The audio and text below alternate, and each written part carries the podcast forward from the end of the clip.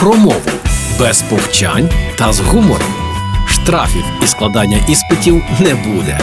Програма Мовний патруль на Радіо Перше. Вітаю на Радіо Перше. Мене звати Лілія Криницька, і вже саме час мовного патруля. Як часто ви берете в руки свій телефон? Чи можливо і не випускаєте з рук? На жаль, ми справді дуже залежні від гаджетів, і це значною мірою впливає не найкращим чином на живе людське спілкування. Цьому навіть уже є назва фабінг. Це психологічний термін, що означає звичку постійно відволікатися на свій телефон під час розмови з іншою людиною. Щороку кількість залежних від смартфонів зростає. Ще у 2015 році у США провели дослідження і виявили, що понад 46% людей відповіли, що їхні партнери їх фаблять. Згодом провели ще одне дослідження, і з'ясувалося, що в пар з фабінгом гірші стосунки і частіше сварки та непорозуміння. Ось як цей іншомовний термін можна вжити у розмові. Наприклад, фабінг може зашкодити вашій репутації, оскільки зазвичай користувачів телефонів вважають менш вічливими та уважними до співрозмовника. Або темп і вимоги сучасного суспільства змушують нас практично постійно перебувати в онлайн просторі. Це створює напругу, яка може проявлятися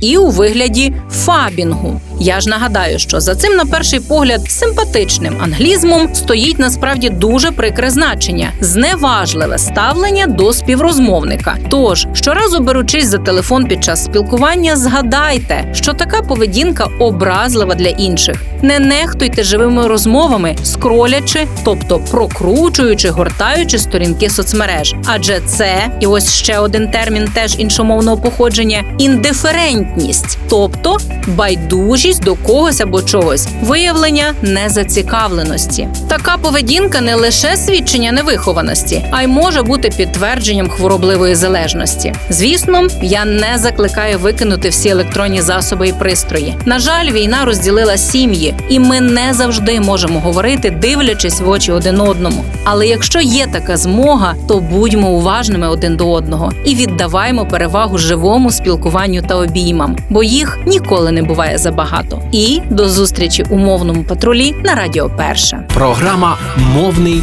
патруль на Радіо Перше.